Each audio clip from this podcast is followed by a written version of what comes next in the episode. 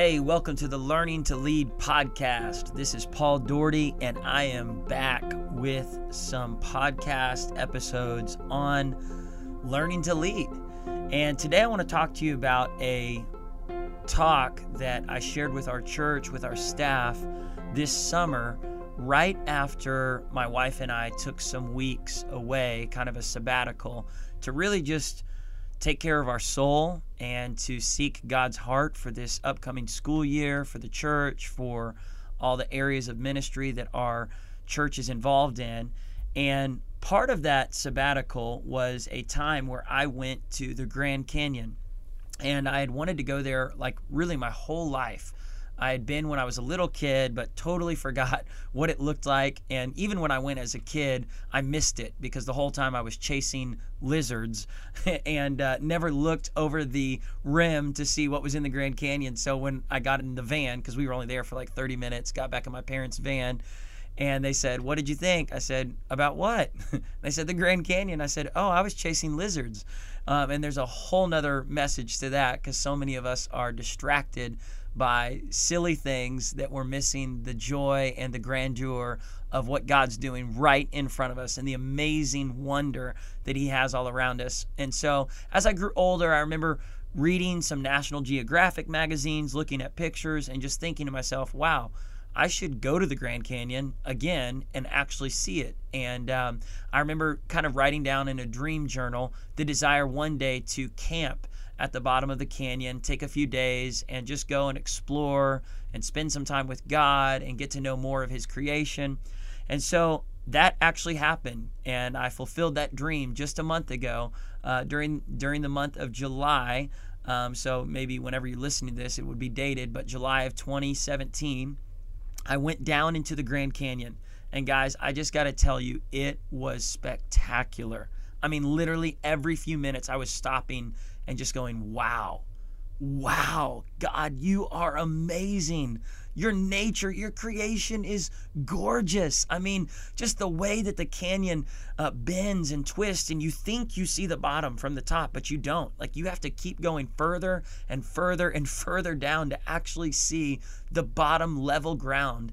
And I went all the way to the bottom, and it was amazing. I got to the bottom of the canyon. It took me, you know, about three and a half, four hours hiking uh, more than seven miles down. And over the course of the whole Grand Canyon trip, for me, I hiked 45 miles. So that was kind of crazy 45 miles in four days. We just kept exploring. And I had a friend from college who went with me, Ryan. Uh, but we gave each other space and we wanted to just let each other really, you know, explore and take time to hear from God.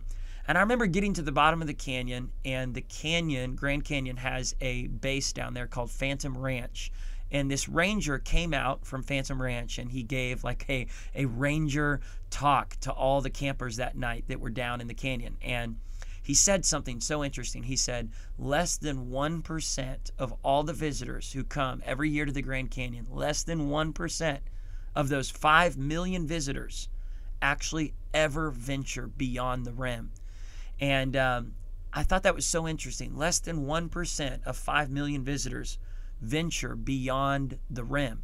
And the rim is the top part of the canyon. It's the part where all the visitors go and take a selfie and hopefully, you know, don't fall off the cliff as they're leaning back to get that selfie of the Grand Canyon behind them. But he said less than 1% of those went, go beyond the rim to actually see what's at the bottom of the canyon. And because of that, they miss the beauty. And what's beyond what they can see from the very top is so much more. And that's what I realized because I thought I could see it from the top. But the further down I went, I realized, oh my goodness, there is so much more. There are waterfalls that you can't see from the top.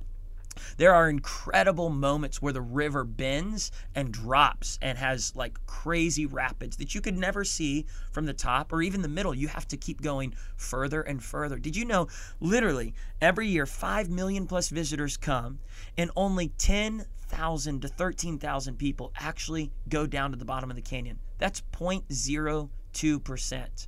That is so few people that actually go beyond. And I remember reading my Bible at the bottom of the canyon, and when I was reading it, God challenged me during my sabbatical to read through the whole New Testament. And I just felt like God was saying, Paul, so many people read through the scriptures, so many people will lead lead their life or live as a leader and stop at a certain point and think they've arrived, think they've read all there is to read, think they've, you know, explored all there is to explore about God or about leadership, and they stop learning, they stop exploring, they stop growing, and they never make it beyond the rim to see what God has in front of them. And I came across this scripture, Psalm 105, verse 4, the message version. It says, Keep your eyes open for God. Keep your eyes open for God. Watch for his works. Be alert for signs of his presence.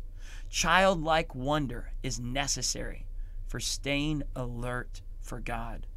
Otherwise, we lose our capacity to see God at work all around us. I wonder what God is doing right in front of you right now. I wonder what God has in front of you that you're missing because you fail to go beyond the rim. You fail to dig a little deeper in your Bible, to dig a little deeper in that relationship, to go a little bit further in your leadership knowledge. I believe God has so much more for every single one of us. But so many of us stop and we come to a place of arriving. And I believe God's plan for our life is not a destination, but it's an exploration, a continuation that as long as we're breathing, God has so much more in front of us. As long as there's breath in our lungs, God's saying, Come on, keep going, keep going, keep exploring, keep uh, uh, living with this childlike wonder. You know, I went on Google, and Google never lies, and I asked the question, How many waterfalls are in the world? And there were several different answers, but one of the biggest websites that's on the first page says that there's more than 8 million waterfalls in the world. Now, whether that's true or not, I'm not claiming it. But what they did say is there's new waterfalls every year because certain rivers uh, get dammed up and there's silt that builds up. And so they have to find new paths through forest, through different parts of land. And so they find new drop off points. And if you consider anything beyond like a, an 8 to 10 foot fall, they call that a waterfall. Now, some of you might think, well, it's not a waterfall unless it's like 30 feet or 40 feet. But the point that the, the website was making is that there's new waterfalls every year, and there's more waterfalls than you realize are out there. There's certain waterfalls people have never explored beautiful waterfalls. Waterfalls that could only be found flying over or with a helicopter or having to, you know, really explore into jungles, parts of uh, South America, parts of Mexico, even in California. There's new waterfalls each year finding ways through forest in Canada and, and in Africa and Europe and Asia and so many different parts of the world. There's so much more. Well, I was on a mission trip this summer and we were in Brazil and we had a few hours to spare between ministering at one village and we were going to go to an, another village that was only like 20 minutes away and they said they're not expecting you for another three hours so you're free to take a nap. Well i was with my brother me and my brother we did not want a nap we wanted to explore. And so we said you know is there anything around here? And all the locals were like, no, there's nothing here. It's a poor village. Um, there's no beauty around here. So if you're wanting to like go explore and find something beautiful, you're gonna have to drive at least an hour and a half. Then you can get to the coast, and that's where all the beauty is. But this one girl in the group, she said, no, no, I've explored. Just 10 minutes out of this village, there's beautiful waterfalls. Now they're kind of hidden. They're behind some cornfields, and then behind those cornfields, down the valley, there are waterfalls and pools of water. So gorgeous. And all the locals said, No way, we've been over there. There's nothing there. You're not going to find anything. We've been there, done that. And, and this one guy, you know, who was our bus driver, he's like, Don't go there. There's drug dealers there. There's Satanists there. They're doing like satanic rituals. And we were like, Really? And then he goes, No, I just don't really want to go there. and he was lying to us to try and, you know, get out of driving us there. And we said, Well, hey, we'll pay you to, to drive us there this afternoon if it's only 10, 15 minutes away. And he said, I'm telling you, I've already been over that area. There's nothing there. And we said, Okay, if you're right, then we will pay you even more. But if you're wrong, then you get to see the waterfalls with us. So let's just go. So we convinced him to drive us there. And guys, we drove beyond the cornfields. It took a little while. But when we turned around the corner and we got out of the van, this guy starts tearing up. He goes, Oh my goodness. I thought I had seen all of Brazil. I thought I had seen all of my village, but I guess I was wrong. And right around those cornfields, down that hill, there were seven waterfalls flowing, one pool after another pool, in this lush green valley. It was amazing. We got out of the van, we hiked down there, we jumped into the pools of water, jumped off the waterfalls. It was one of the most beautiful areas I'd ever seen. But you know what? We had to get over that mindset of been there, done that, seen all there is to see. And I'm challenging us as leaders that we would begin to dream and imagine that God has more in front of us, that God has so much more in the place that you're at, the relationships that you're in, the Bible that you hold in front of you, the journal, the, the, the devotional books, anything that's in front of you that you think you've already arrived, you've already reached your destination. I want to challenge you and tell you there's so much more.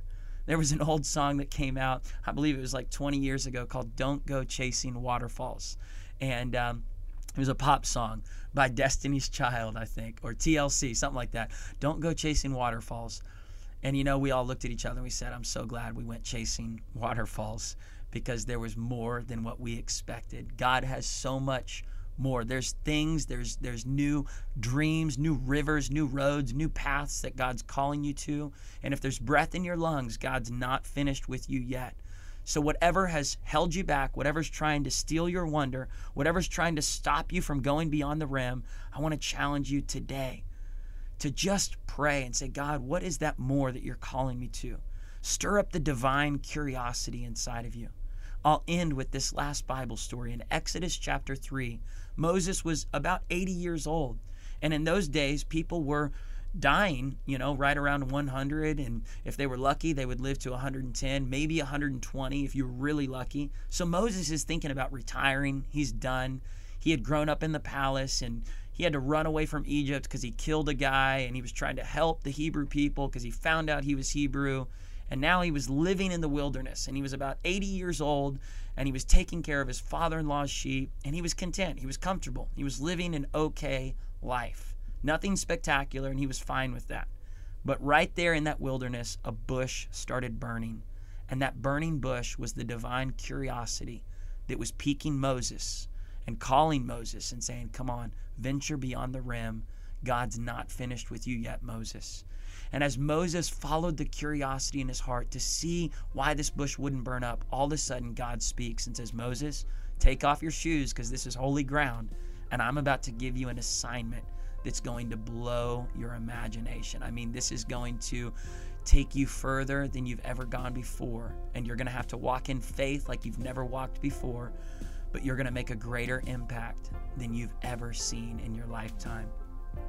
I wonder if God has some burning bushes waiting for you right in front of you, and He's saying, Lift up your eyes, live with wonder, keep exploring, keep following God, learn to lead with that childlike desire to believe that God has so much more beyond the rim. I don't want to be the 99% that stops at the top of the rim at the Grand Canyon and says, I've seen all there is to see. I want to be among that 1% that keeps venturing down and says, Wow, God, there's so much more beyond the rim. I pray for you right now to have a divine curiosity, a divine faith, a divine childlike wonder that stirs you to believe and dream and imagine and walk with faith and to keep exploring. And for anyone who's listening today that feels like they've arrived, I pray that today, God, you would wake them up and help them to see that there's more that lies in store in the days in front of them, that their best days are still ahead. I love you so much, and I can't wait to talk to you about the next thing on my heart. Make sure that you tune in for our next episode on learning to lead. God bless you.